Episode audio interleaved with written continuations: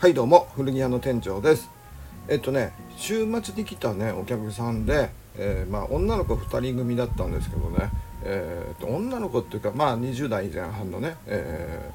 ー、女の子あ女子2人あ女性2人ね、えー、のお客さんでね、えー、ワンピースとか、え、帽子とかね、えーと、T シャツとか、え、スカートと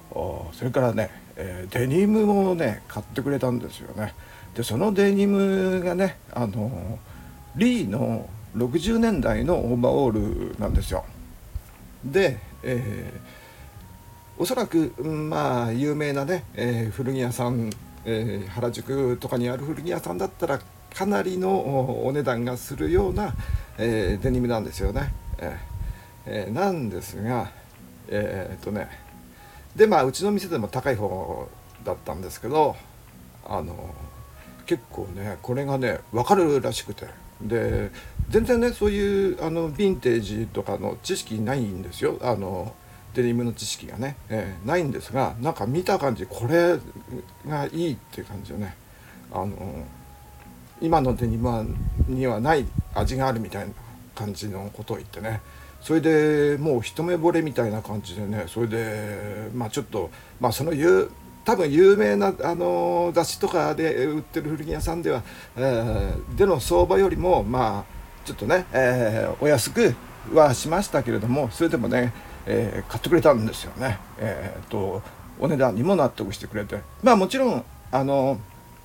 それはヴィンテージだからあのねあのもし飽きてもメルカリでまた高く売れるからね、え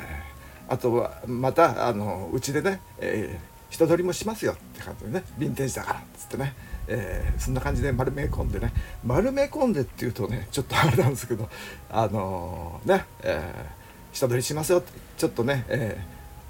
ー、かなり安いけど安くね って感じでね、えー、でまあ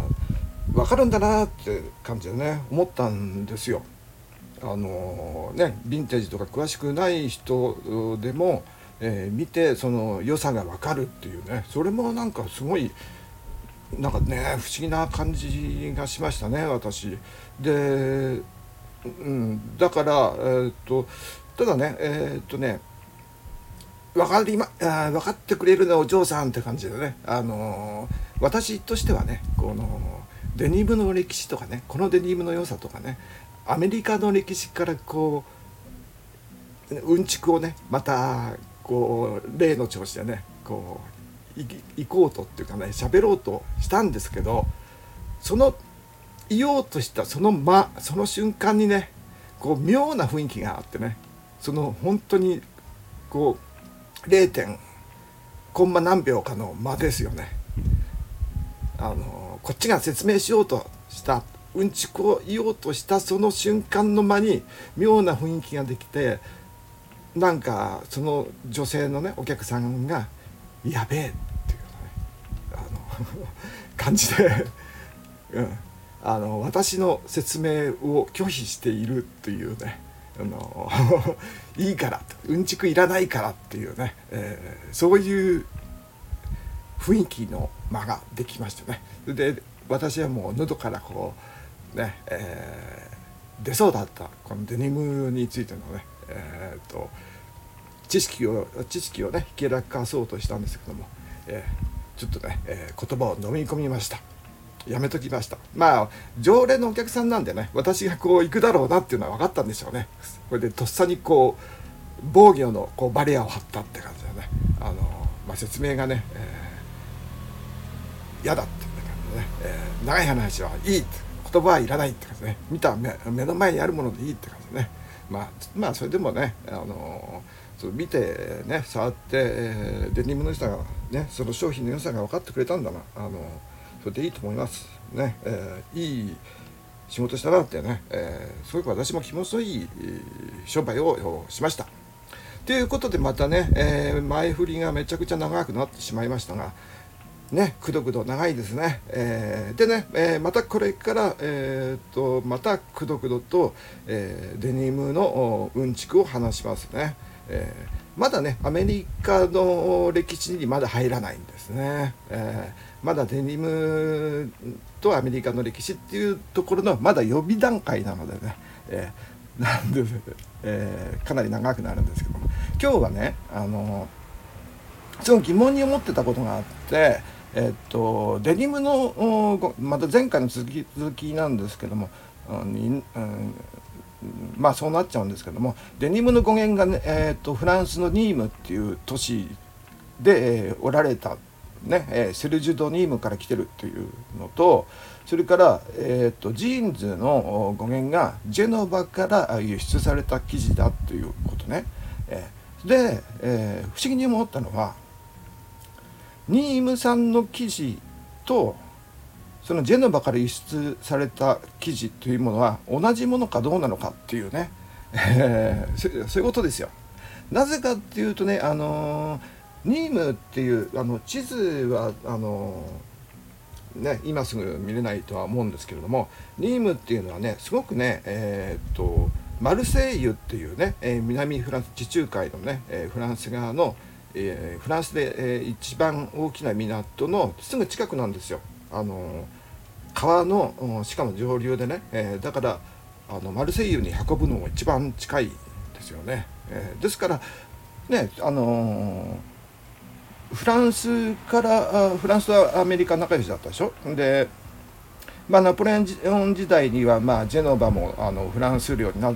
ちゃうんですけどもフランス領というかフランスの傀儡政権になっちゃうんですけどもまあだからジェノバからアメリカに行ったっていうのもまあ納得はいくんですけどもただニーム産の生地がマルセイユから輸出されないのはおかしいなというふうに思ったわけですよ。わざわざねジェノバに運んで、えー、ニームのね、生地をあのそこから運ぶっていうのはおかしい話ですぐ近くにね、えー、マルセイユがあるわけですからね、えー、でジェノバっていうのはねやっぱり海運業で栄えた国ジェノバ共和国っていうね、えー、国だったので、えーまあ、イタリア今イタリアですけども。なんですけども。でねえーじゃあジェノバから運ばれたあジーンズというものは何なのっていう感じでね、えー、そこのところはねちょっとはっきりしたことを知りたいなと思ってねちょっと調べてみたんですよ。でえー、っとまず都市ね、えー、の産業ね、え歴史をねちょっと調べてみたんですけどもニームというねえーと、都市はねもうローマ時代からあるすごい古いと、えー、町で、えーとね、あのローマ時代の教会とかね、えー、残ってるあと何でした、えーと、劇場みたいなところとかね、えー、残ってるようなそういう遺跡があるような町でね、え、で昔からあの織物の町でテキスタイルの町ね、えー、で、えー、シルク産業ね、えー、絹のストッキングとかね。作っていたと。まあ、職人の町みたいな感じですね。日本でもそういうとこ町あるじゃないですかね、えー、織物の町ね、えーえー、で、えーと、いろんなものをね結構作ってたらしくてでシルクとあとね、えー、さっきね、えー、セルジュ・ド・ニームっていうね、えー、あや織ニーム産のあや織りあや織りね。これはまあもちろん、えー、シルクもそうだろうし、えーとウールとかね。あとは、えー、麻ですね、えー、リネンとかね、えー、リネンヘンプ、えー、あとラミーかな、うん、あとその辺のまあ麻はね種類がいっぱいありすぎてるんでね、えー、あれなんですけどね。ジュートなんていうのもあの麻系ですけど、うん、まあ麻ってねあのー、なんですかもともとラテン語だとカンビナスって言っててあのーキャンバスねあの絵を描くキャンバスの語源ですよね。で絵を描くキャンバスっていうのはあの、ね、キャンバス地で、まあ、平織りのね、えー、厚い生地みたいな感じなんですけどもまあそれはまあそのまんまねあのハンプって言いますかねえっ、とキャンバス地で、えー、日本だとアメリカのダック地とも言いますよね。えー、それでえー、なんだろうまあね生地屋さんに言わせるとキャンバス地とダック地違うとかなんかねあのー、専門的なこと言うかもしれないですけども大体厚地の平織りのやつね目の詰まったやつの、えー、ね、テントの生地とかに使うやつがキャンバス地で,、えー、でダック地と言いますしで日本だと昔からあの入って、えー、オランダ語から来てるズックって言いますよね。えー、で日本語である、えー、語だと、まあ、ズックが変わっえー、と変化してね運動靴に使われてたということで運動靴のことをズックっていうでしょこれねあの元は、えー、オランダ語なんですよね、えー、だからやっぱりあのオランダと江戸時代ね貿易してたからだとは思うんですけどもそれとあのオランダがね海洋大国だったじゃないですか。この間、うん、前々回に言ったかな、うん、イギリスとオランダがね、えー、まあ、えー、1500年代1600年代ね、えー、まあ日本戦国時代あたりの時に、えーと、イギリスとオランダが、えー、海上の海のね、えー、覇権を争いをしてたと英蘭戦争があったと1600何年かにねやったくらいで、えー、船のね、えー、なんなんですか技術あの帆船の技術がねすごい先進国だったんですよねオランダが。えー、まあその頃まあオランダじゃなくてネーデルランドって言いますけどもね、えー、まあオランダも、なので、えー、おそらくまあキャンバスっていうね。でまあその頃から、えー、何でしたっけ？ニームね、えー、ニームは、ね、要するにキャンバス、えー、とあるさっきね、えセルジュ・ドニームっていうのはあやおりのこと言ってましたけどもこのもう一個ねトワル・ドニームというねトワルっていうのはねあのフランス語でキャンバスのことを言うらしいんですけどもトワル・ドニームこの意味はね朝のから来てるトワルじゃなくてねあのキャンバス地というあの平織のさっき言ったね、えダック地のことを言ってるんでしょうね、えだからトワル・ドニームもあったし、えセルジュ・ドニームもあった。だ両方あったんですよね、えデニムっていうのは。だからアメリカに行った時のデニムっていうのはそれがね本当にあや織だったのかそれとも、えー、平織りだったのかっていうのは分かんないんですよね。うん、だからダック地と、えー、デニム地があ両方ともねおそらく、えーと、アメリカには流れてたんじゃないかなと思います。うん、でまあイギリス経由では行ってないはずなんですよ。なぜかというとイギリスが産業革命の発祥地でイギリスは、えー、織物工場工業で、えー、世界中に売ってましたからね、うん、なので、えー、ニーム産のものはナポレオン戦争の、えー、があったために、えー、イギリス、からアメリカには行かないでえとフランスから、えー、アメリカに行ったと。いう話をしてましたですから、えー、ニームさんの記事は、えー、トワルデニームとセルジュドニーム両方あるというふうに私はちょっと私の調べる限りではね、えー、そういうふうに思ってます。はい、でえー、っとこの時にちょっと気になる、うんと、記事がね、えネット上にありましてねこれがねあの一つあのこのニームでねあの染められていたものこの前あの細場大勢大勢ね、えー、フランスで作ってたって言ってたじゃないですかでそれ以外にもねあのジェノバ経由でね、えーと、インディンゴが、えー、インドのインインディンゴがジェノバ経由で入ってたっていうんですよね。えー、これがあのインドといいますかまだムガール帝国の頃なんですけども、えー、まあほとんど、まあ、イギリスがあと制覇してたんですけどもあのムガール帝国のラホールっていううんと今ね、えー、パキスタンなんですけどもインダス川の上流の方が、えー、あるラホールっていうねすごい古代世界遺産になってるのかな、うん。ラえー、ラホールから来たと染め、えー、インディゴ、え